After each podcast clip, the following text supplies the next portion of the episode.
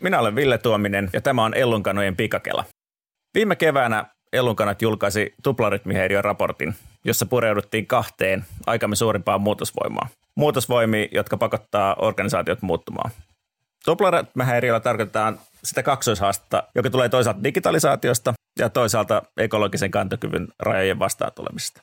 Me eletään siis aikaa, jossa digitaalisuus muuttaa vallan, kaupan, palvelutuotannon ja tekee itse asiassa sijainnista melko merkityksettömän. Tämä muutos koskee meitä kaikkia. Ekologisen kantokyvyn rajojen vastaantulo ei ole enää kiertotalousyhtiöiden tai ympäristöjärjestöjen asia. Kiihtyvällä tahdilla kaikki bisnes joutuu sopeutumaan ekologiseen kriisiin. Monille se tarkoittaa kokonaan uudenlaisia mahdollisuuksia, mutta monille nykyisten lypsylehmien muuttumista painolastiksi. Nyt pian jo vuoden ajan korona on kiihdyttänyt erityisesti tätä digitaalista muutosta, mutta tehnyt myös tämän ekologisen rajojen vastaantulon aika kouriin tuntuvaksi. Ja aika moni yritys onkin nyt pakkomuutoksen edessä. Tässä pikakellassa me pureudutaan siihen, miten organisaatiot voi reagoida näihin muutoksiin ja kuinka niistä muutoksista tulee merkityksellisiä myös muille kuin johtoryhmille. Tänään meillä on keskustelemassa Elonkanojen strategiakonsultoinnin johtaja Mariana Toiminen ja designjohtaja Sasu Haanpää. Mariana, miten yritysten tulisi reagoida näihin muutoksiin niin kuin strategisen johtamisen ja strategian näkökulmasta? Kysymys on tietysti Ville hiukan laajahko, mutta, mutta se mitä voin kertoa ehkä siitä, että mitä meille on tullut vastaan meidän asiakkaiden näkökulmasta – se, että korona on laittanut yritykset tilanteeseen, jossa niiden täytyy tavalla tai toisella muuttaa toimintatapojaan, muuttaa liiketoimintamallejaan ja, ja tavallaan niin kuin uudistua sillä tavalla, kun arjen ja kriisin keskellä voi uudistua, niin se, se on tuonut, tuonut, nostanut pintaan muutamia sellaisia kiinnostavia asioita, joissa me ollaan, me ollaan voitu tukea yrityksiä. Ja yksi on selvästi se, että, että yhä tärkeämmäksi nousee sellainen peruskysymys, miksi me tätä teemme. Tavallaan, että työn merkityksellisyyden ja liiketoiminnan merkityksellisyyden kokemus ja, ja niin syy kaikkeen, mitä sanotaan englanniksi purposeksi, niin se, se nousee kyllä monella eri tavalla. Ensinnäkin sillä tavalla, että, että, että kun eletään kriisissä, niin työntekijät jotenkin kaipaa sitä kytkeytymistä johonkin muuhun kuin siihen, että yritys vain selviytyy. Että, että tavallaan, ja samalla se, mitä mainitsit, Ville, tämän niin kuin ekologisen kantokyvyn tulemisesta yritysten arkeen yhä, yhä kokonaisvaltaisemmin ja todemmin, niin myös sen kautta yritysten täytyy miettiä, että minkä paikan ne tässä kokonaisuudessa lunastaa, jossa on niin paljon muutosvoimia, jotka uhkaa meidän, meidän maapalloa. Tällainen nousee ikään kuin merkityksen yhteinen määrittely ja Toinen asia liittyy just tuohon sanaan yhteinen, että et nyt kun koko ajan kaikki muuttuu, jos näin voi sanoa, niin sit se, että mitä me ajatellaan tästä kaikesta yhdessä, mahdollisimman isolla porukalla, miten sellaisen näkemyksen muodostaminen ja kehittäminen on mahdollista, jossa on mukana muitakin kuin niitä kulmahuoneen porukoita. Se on noussut tosi voimakkaasti, että, että meidän asiakkaat meiltä kysyy nykyään aika paljon sitä, että miten me voitaisiin oppia luomaan näkemystä yhdessä vaikkapa kolmen tuhannen ihmisen kanssa tulevaisuudesta ja siitä, että millaisia toimintatapoja meillä on. Näin lyhyesti sanottuna, että tavallaan se merkitys ja yhteinen näkemys. Joo, ja tuossa on ehkä, ehkä sitten semmoinen niin kun asia, mitä itse on paljon miettinyt, on siis se, että et, et niin kun me helposti ajatellaan, että strategia on niin kun prosessi, joka päättyy, päättyy siihen strategia niin kun johonkin dokumentin julkaisemiseen tai, tai valmiiksi saattamiseen, mutta siis sehän ei oikeastaan ole niin, vaan sehän on niin pitkä prosessi, jossa, jossa muutos tapahtuu. Ja, ja itse asiassa niin niin tavallaan se, että mitenkäs me niin kuin eletään sitä niin kuin muutosta todeksi, niin meillä elukanoissa on ajateltu, että brändi olisi siihen, siihen aika hyvä työkalu ja niin kuin brändin uudistaminen. Et Sasu, miten sä, miten sä näet brändin merkityksen tässä niin kuin strategisessa muutoksessa? Ehkä se brändi on sellainen työkalu, jolla pystytään niin kuin johtamaan, johtamaan sitä muutosta ja tavallaan luomaan sinne sellainen niin kuin tarina ja maailma siitä, siitä yrityksestä, joka, joka on sellainen, johon ihmiset haluaa niin kuin kiinnittyä ja kirjoittaa itsensä. Ja se tavallaan Marianne puhui tuossa niin merkityksellisyydestä, niin nyt tässä ajassa, mitä sä tuossa introssa maalailit, niin ihmisethän kokee sitä merkitystä niin kuin korostetusti just noihin kysymyksiin liittyen, mistä puhuit. Eli halutaan, että yritykset on niin kuin ratkomassa niitä isoja ongelmia. Että mehän tehtiin Ellun kanssa rytmihäiriöbarometri, jossa, jossa niin kuin 82 prosenttia ihmisistä oli sitä mieltä, että, että niin kuin yritysten pitäisi olla ratkomassa niitä isompia ongelmia – ja sitä kautta ehkä musta tullaan siihen niin kuin brändiin niin kuin siitä vinkkelistä, että kun Mariana mainitsi tuon Purposen, niin nyt ollaanpa puhuttu jotenkin semmoisesta niin kuin jälkipurposen ajasta tai sellaisesta ajasta, jossa niin kuin ei riitä vaan, että on Purpose, vaan se Purpose pitää pystyä elämään todeksi. yrityksen brändi pitää pystyä tekemään asioita, jotka oikeasti niin kuin oikeasti tavallaan on toiminta ja tekoja, jotka sitten niin kuin on sen merkityksen tai sen purposen mukaisia, että ei riitä, että on vain joku korulause, vaan se pitää muuttua myös toiminnaksi. Silloin, silloin yleensä pystytään myös luomaan niin kuin tarinoita, joihin ihmiset haluaa ottaa osaa, ja se on niin kuin tässä ajassa niin kuin ollaan huomattukin, niin tosi tärkeää, että ihmiset niin kuin miettii tosi, tosi tavallaan tarkkaan, että millaisiin asioihin ne haluaa kiinnittyä, mihin haluaa ottaa osaa, ja siinä sillä brändillä on niin kuin tosi iso merkitys jotenkin ehkä kuulostaa siltä, että yhdessä on aika olennainen, olennainen sana niin kuin molemmista näkökulmista. Että yhdessä niin kuin organisaation kesken pitää tavallaan niin kuin nähdä se, että mihin me ollaan niin kuin firmana menossa ja tavallaan mitä varten me ollaan olemassa. Tai toisaalta että myöskin varmaan, että miten me selvitään näistä niin kuin vaikeista muutoksista. Mutta sitten niin kuin ikään kuin, jotta siitä tulee jotenkin relevanttia ja merkityksellistä, niin se pitää tavallaan yhdessä myös niin kuin asiakkaiden kanssa kertoa. Ymmärrätkö mä oikein? Niin kyllä se, jos miettii sitä niin digitaalisen talouden realiteettia, niin sehän on sitä, että, että yritysten täytyy, palvelujen täytyy reagoida koko ajan siihen, mitä asiakkaat haluaa ja mitä ne ei halua. Ja jotta se olisi mahdollista, niin tota, siellä yrityksen sisällä täytyy olla aika hyvä näkemys siitä, että, että mitä me nyt ollaan ja mihin kohti me ollaan menossa, eikä vaan niin, että tosiaan brändijohtaja tietää sen ja hänen tiimissään sitä toteutetaan markkinoinnissa. Kyllä kokonaisvaltaisuus, niin vaikeata kuin se onkin, sehän on ihan niin kuin tuhottoman vaikeata, koska jo uudistuminenkin on vaikeaa se, että saa alulla jotain relevanttia uutta samalla kun arki pyörii entisellään ja, ja pitää monta palloa ilmassa ja yrittää saada sen toimimaan kaikille, niin se on vaikeaa, mutta kyllä se, kyllä se ikään kuin sen yhteisen näkemyksen muodostaminen siinä muuttuvassa, muuttuvassa ajassa, jossa täytyy reagoida nopeasti, niin se on, se on äärimmäisen vaikeaa, mutta äärimmäisen niin kuin jotenkin välttämätöntä. Ja kyllä, siinä, kyllä on yrityksiä, jotka siinä on myös, myös onnistunut. Että kyllä siinä on myös paljon sellaista, sellaista niin toivoa herättävää. Ja samalla työn merkityksellisyys kasvaa, jos, jos yksittäinen työntekijä voi kokea, että mä tiedän nyt, mihin mua täällä tarvitaan, mihin tämä koko toiminta liittyy, niin niin kuin Sasu sanoi tuossa, niin kyllähän se sitten heijastuu myös niille kuluttajille, että täällä ollaan tosissaan ja täällä ymmärretään, missä, missä maailma menee. Et sit jos vertaa, voisiko sanoa, perinteisimpiin yrityksiin tai organisaatioihin, niin on kokemusta kyllä siitä, että koska me Ellun kanavissa tietysti halutaan vuorovaikutusta enemmän, jotenkin sellaista laadukasta vuorovaikutusta enemmän tuoda organisaatioihin ja aut, organisaatioihin auttaa organisaatioita niin lisää sitä, niin kyllä me sitten myös edelleen aika usein törmätään siihen, että se on johtajien mielestä raha, raha, rahan hukkaa ja vie liikaa aikaa, eikä siihen ole mahdollisuutta, että sen yhteisen näkemyksen muodostamisen roi on vielä ehkä sellainen asia, että, että tota sitä, sitä täytyy perustella paremmin ja jotenkin avata, avata johtajien silmiä, kuinka välttämätöntä se on juuri sen vuoksi, että ne muutos, muutosvoimat on niin valtavia ja niiden vauhti kiihtyy koko ajan, että me eletään tässä ajassa, jota Wikipediakin kutsuu The Great Acceleration ajaksi, että, että siinä tavallaan se yhteinen, yhteinen näkemys, joka tietenkin koko ajan elää, niin se, se on jotenkin kaiken, kaiken ytimessä. Ja se syntyy vaan sitten vuorovaikutuksella ja läpinäkyvyydellä ja aitoudella ja tietysti aikaahan se vaatii. Se on kyllä, ei siitä mihinkä pääse. Jotenkin ehkä tämä niin merkitys on toinen, toinen sana, joka teidän molempien puheenvuoroissa nousee, nousee vahvasti esille. Ja jotenkin niin kuin, ehkä vielä jos ottaa tuossa viime viikolla Nokia-johtajat puhu siitä, että itse asiassa niin strategiassa pitäisi päästä niin kuin yksinkertaistamiseen ja yksinkertaisuuteen. Mä en jotenkin ihan, ihan usko siihen, mutta sen sijaan mä niin kuin uskon siihen, että tavallaan ymmärrettävyys on niin kuin aika olennainen. Ja, ja itse mä näkisin sen, että, että itse asiassa strategiatyössä meidän pitäisi päästä jaettuun merkityksellisyyteen niin kuin mieluummin kuin välttämättä yksinkertaisuuteen. Miten te näette tämän? No,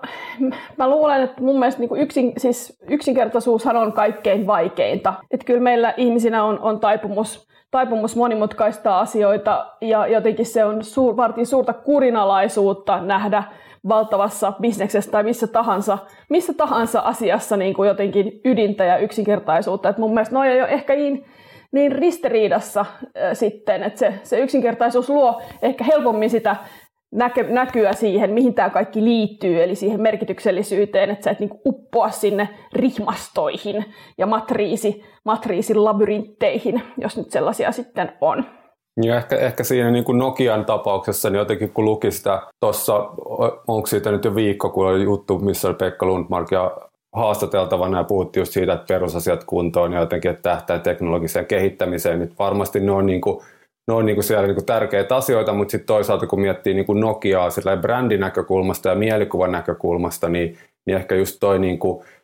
merkityksen ymmärrettäväksi tekeminen on silleen niin kuin tosi iso juttu. Ehkä se Nokia, jotenkin Nokia musta silläkin kiinnosta, ki, niin kuin kiva ja kiinnostava esimerkki, että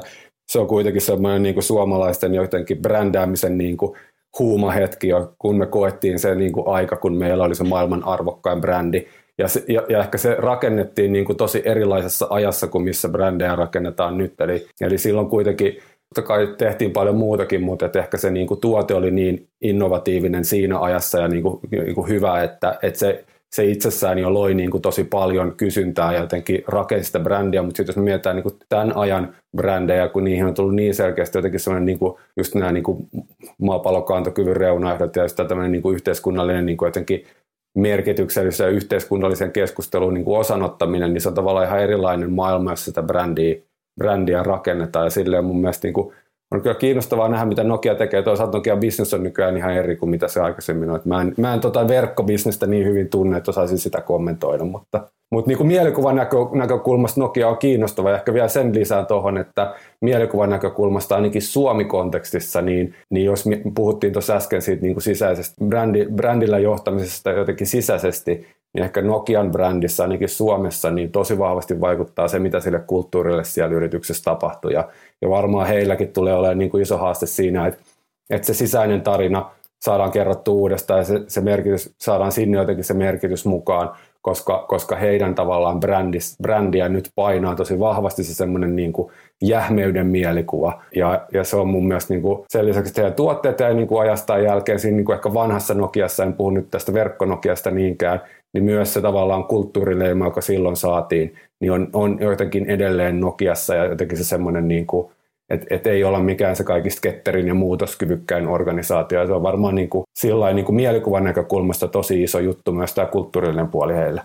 Joo, ehkä, ehkä tuossa niinku, että varma, varmaan on niin, että et, et niinku yksinkertainen ja merkityksellinen ei ole, ei ole niinku vastakohdat, mutta kyllä mä jotenkin niinku näen sen, että just se nimenomaan, niinku, että et niinku muutokseen sitoutuminen on tosi paljon helpompaa, kun siihen on pystynyt vaikuttamaan itse ja silloin, musta niinku, silloin asiat, johon pystyy itse vaikuttamaan, niin tulee jotenkin niinku itselle tärkeäksi, itselle merkityksellisiksi. Sen takia ehkä, ehkä mä oon vaan liian varovainen sen suhteen, että tämmöinen slogan, että, että yksinkertaistaminen, niin mä saan heti niinku vähän, vähän jotenkin semmoisia kylmiä väreitä, että onko tämä hyvä juttu. Mutta, että, et, mutta joo, varmaan ne on molemmat mahdollisia, mutta kyllä mä, mä uskon, että, että varsinkin alalla, jos joudutaan kilpailemaan osaajista, niin se niin kuin merkityksellisyys, se purpose, niin on itse asiassa ihan ykkösasia. Ja merkityksellisyys ja purposen määrittelyhän on usein hyvin, sehän on nimenomaan kiteyttämistä, että eihän niin kuin merkityksellisyyttä kuvaavat lauseet voi olla kovin moniselittäisiä, että, että jotta ne sitten aidosti on myös todennettavissa ja, ja elettävät todeksi, niin kuin me, me sanotaan ellonkanoissa, että sinällään tämä liittyy myös sit sellainen asia, että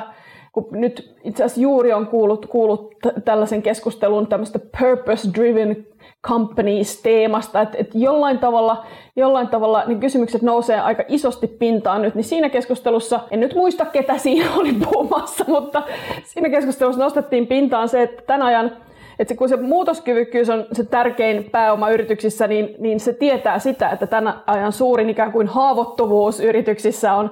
passiivisuus. Sekä, sekä tavallaan passiivisuus niin maailmaa kohtaan että sisäisesti. Se, että ihmiset ikään kuin vaan kääntää näytön säästäjän päälle, ehkä tänä aikana vielä merkityksellisempi klisee sanonta kuin aikaisemmin, ei, ei niin välitä. Ei välitä siitä työstä ja sitä kautta myös se niin kuin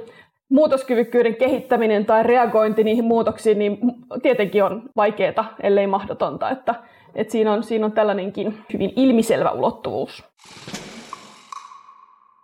Ehkä jos jatketaan tuosta jotenkin tuon niin muutoskyvykkyyden synnyttämisestä ja jotenkin semmoisesta niin yhteisestä sitoutumisesta uuteen suuntaan, niin Meillähän oli itse asiassa tässä niin todella kiinnostava tota, asiakkuus, jossa, jossa lähdettiin nimenomaan siitä, että itse koko henkilöstö osallistui tähän niin kuin, tavallaan tulevaisuuskuvan luomiseen ja, ja niin kuin, rakennettiin sitä suuntaa niin kuin, koko henkilöstön voimin. Ja, ja tavallaan, niin kuin, että olisiko sieltä jotain sellaisia asioita, Mariana, jotka haluaisi nostaa semmoisena niin vähän niin kuin, niin kuin, hyvän osallistavan, hyvän kokona, koko niin kuin, porukan yhteisen strategia tai strategisen niin kuin, näkymän luomisen prosessista? Joo, PSO on tosiaan meidän julkinen referenssi niin, niin siitä voi puhua ihan nimellä. Ja, ja tota, tietenkin niin, heillä on tilanne, tilanne, jossa kun kaikki tietää, kuinka suuressa murroksessa kirjabisnes on, myyntikanavat, äänikirjan, äänikirjan ikään massiivinen jotenkin kasvu, että lukemisen väheneminen tai tarinallisen lukemisen väheneminen, tässä niin kuin murroksessa eläminen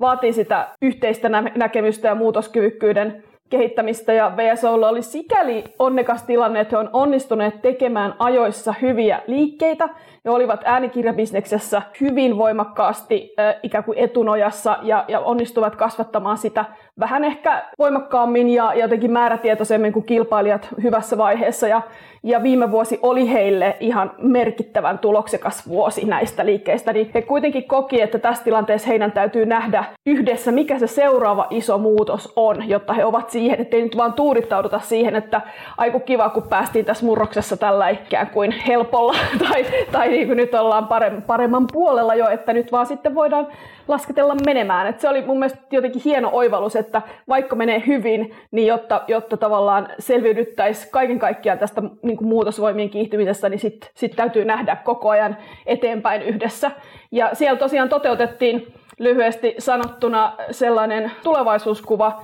operaatio, jossa koottiin koko henkilökunta, 115 henkeä ihan kautta koko organisaation yhdessä pohtimaan sitä, mitä tulee eteen, kohta ja seuraavaksi ja sitten pitkällä tähtäimellä. Et siellä toteutettiin tällainen niin sanotusti kolmen horisontin tulevaisuuskuva ja, ja meitä oli sitten Ellunkanoista aika paljon fasilitaattoreita, että me ikään kuin luotiin se kehys ja se, se tapa käydä sitä keskustelua ihan ennakoinnin yksinkertaisilla työkaluilla, mutta ei vaan mutta vaan ja. Se, se onnistui valtavan hyvin, koska totta kai ihmiset, jotka suhtautuvat työhönsä kunnianhimoisesti tai ainakin niin, että pitävät sitä tärkeänä, niin haluavat osallistua siihen keskusteluun, että mitä, mitä meille nyt tapahtuu. Ja sitten käytiin hyvin paljon myös ohjattua, fasilitoitua keskustelua siitä, että miten me voimme reagoida, mitä meidän täytyy tehdä, mitä meidän täytyy varautua ja millaisia mahdollisuuksia meille aukeaa, mitä se tarkoittaa meidän organisaation kannalta ja, ja tota, mihin meidän täytyy ryhtyä ensin. Ja siitä syntyi sitten paitsi yhteistä näkemystä, koska sitä myös sitten jumpattiin eri tavoilla, että sanottiinko me näin ja ollaanko me kaikki tätä mieltä ja, ja näin. Sitten syntyi yhteistä näkemystä, ehkä myös yhteistä kyvykkyyttä keskustella ja sitten sit syntyi myös sellaisia kehitysaihioita siihen organisaatioon ja ihan myös sitten syötettä seuraavaan strategiaan.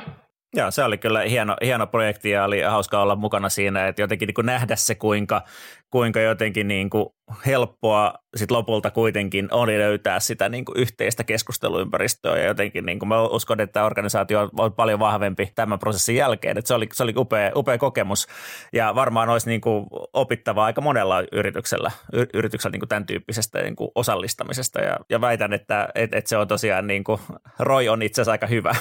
niin ja sitten aika intensiivinen se loppujen lopuksi ei sit yrityksen koko henkilökunnalle ollut, että siinä salaisuutena on se, että, että se suunnitellaan niin hyvin ja mietitään kunkin osan rooli ja merkitys niin hyvin etukäteen tietysti yrityksen, yrityksen sit johdon kanssa, että se varsinainen kalenteriaika ei sitten ole ihan mahdotonta, koska sitten toinen mielikuva on, on, minkä on saanut asiakkailta tai yritysjohtajilta se, että, että se vie vaan niin hirveästi aikaa, ettei me vaan niin kuin kyetä tässä arjen keskellä osallistumaan, että laitetaan tällainen yksi kysely, jossa kysytään, että ootko samaa mieltä vai et ole samaa mieltä. Ja, ja se on oikeastaan sellaista pahimmillaan sellaista muutosteatteria, jossa ihmiset sitten kyynistyvät ja se tavallaan se passiivisuus siihen, että, meitä, meitä laitetaan vastaamaan tämmöisiin selvästi yhdentekeviin kysymyksiin, niin tota, siinä on, se, on, se on vaarallista myös sen niin kuin, muutoskyvyn kehittymisen kannalta osallistaa huonosti. Joo. No ehkä Sasulle vielä kysymys tässä. Toisaalta niin brändiä helposti ajatellaan, tai moni ajattelee brändiä, että se on niin logo ja värit, ja, ja jotenkin tavallaan, että se on niin markkinointiosaston asia. Mutta että me ollaan tehty aika moniikin, moniikia projekteja, jossa, jossa itse asiassa niin brändi ulottuu tosi, tosi jotenkin niin syvälle kaikkeen tekemiseen, niin mä haluaisin avata, avata sitä meidän niin ajatusta siitä, että mihin kaikkeen brändi vaikuttaa ja missä kaikessa se tulee näkyväksi.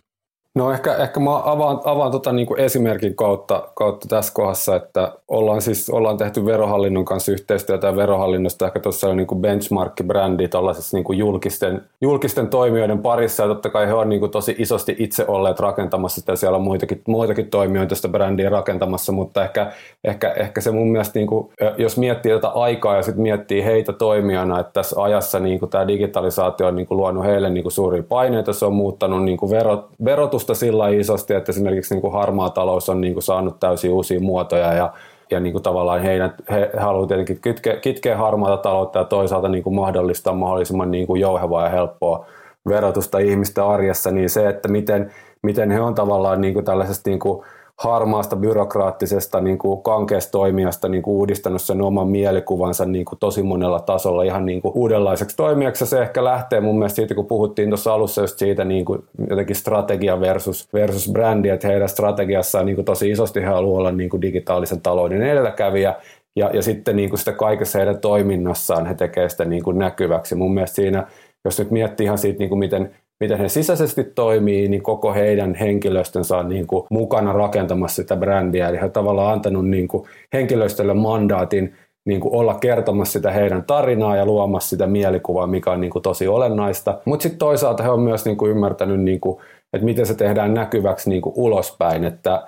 et kun, kun tehdään vaikka markkinointia tai viestintää, jotka tuossa mainitsit, jotka usein, niin kuin, johon helposti tuo bränditekeminen niin kuin typistyy, niin kuitenkin silläkin puolella he on niin kuin tavallaan osannut kertoa sitä strategiaansa, eli sitä niin kuin digitalisaation edelläkävijyyttä niin kuin sillä, että ne on osannut niin kuin tavallaan erilaisia kanavia ja niitä alustoja, jossa, jossa ihmiset nyt on ja, ja keskustelee, niin ottaa niitä haltuun plus ottaa niitä haltuun niin kuin tavoilla, että he tavallaan näyttää, että he ymmärtää niitä. Se on, se on mun mielestä niin kuin voi totta kai puhua kaikista heidän sisällöistään ja mikä on parempi sisältö kuin toinen tai jostain niin kuin teoistaan liittyen niin kuin sen heidän mielikuvan rakentamiseen, mutta musta on tosi olennaista se, että he tavallaan on niin kuin ymmärtänyt laajemmin sen, että miten niin kuin pienetkin asiat, ihan joku Instagram-postaus ja sen jotenkin kontekstin ymmärtäminen, niin se onkin yhtäkkiä rakentamassa sitä niin kuin digitalisaation edelläkävijä mielikuva, jota, joita hän on pystynyt rakentamaan. Totta kai sit se vaikuttaa niin kuin kaikkeen siihen, että ihmiset maksaa Suomessa todella tyytyväisesti veroja, mikä on niin kuin ihan mieletön juttu. Ja sitten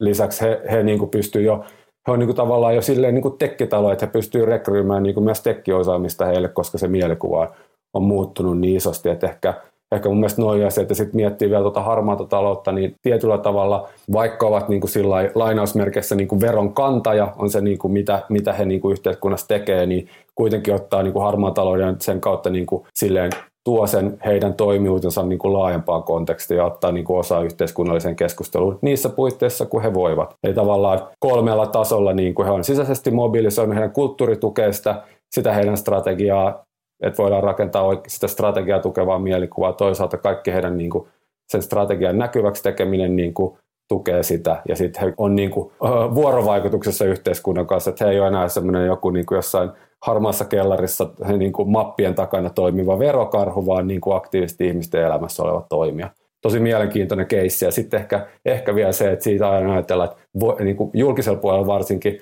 ajatellaan, että voidaanko me olla niin kuin verohallinto, että voidaanko me tavallaan voidaanko me tavallaan olla niin rohkeita, niin he on myös taitavasti osannut jotenkin rajata sen heidän tavallaan rohkeutuensa sen niin kuin oman mielikuvansa haastamiseen, ei sen niin kuin tavallaan heidän tehtävän haastamiseen. Että he ei tavallaan niin kuin suhtaudu mitenkään kevyesti siihen niin kuin veron kantoon, vaan mielikuvaan niin kuin entisestä verokarhusta ja tavallaan, että et sekin niin kuin valinta aktiivisesti niin kuin rakentaa sitä uutta mielikuvaa, eli brändiä. Ja sitten vielä on, vielä on toi oli erittäin hyvä huomio myös toi viimeinen, että se millä tavalla meidän julkiset organisaatiot uudistuu ja pitää tietenkin kunnioittaa sitä lakisääteistä perustehtävää, niin on mun mielestä tuossa ihan, ihan super tärkeä asia, koska on sellaisiakin julkisia organisaatioita, jotka on sitä mieltä, että sana uudistuminen ei kuulu lakisääteiselle toimijalle tai niin kuin kansalaisten parempi palvelu on vaikea, koska meillä on tämä lakisääteisyys. Että toi on niin kuin monessa mielessä, mielessä loistava esimerkki. Myös siinä mielessä, että en olisi ikinä kuvitellut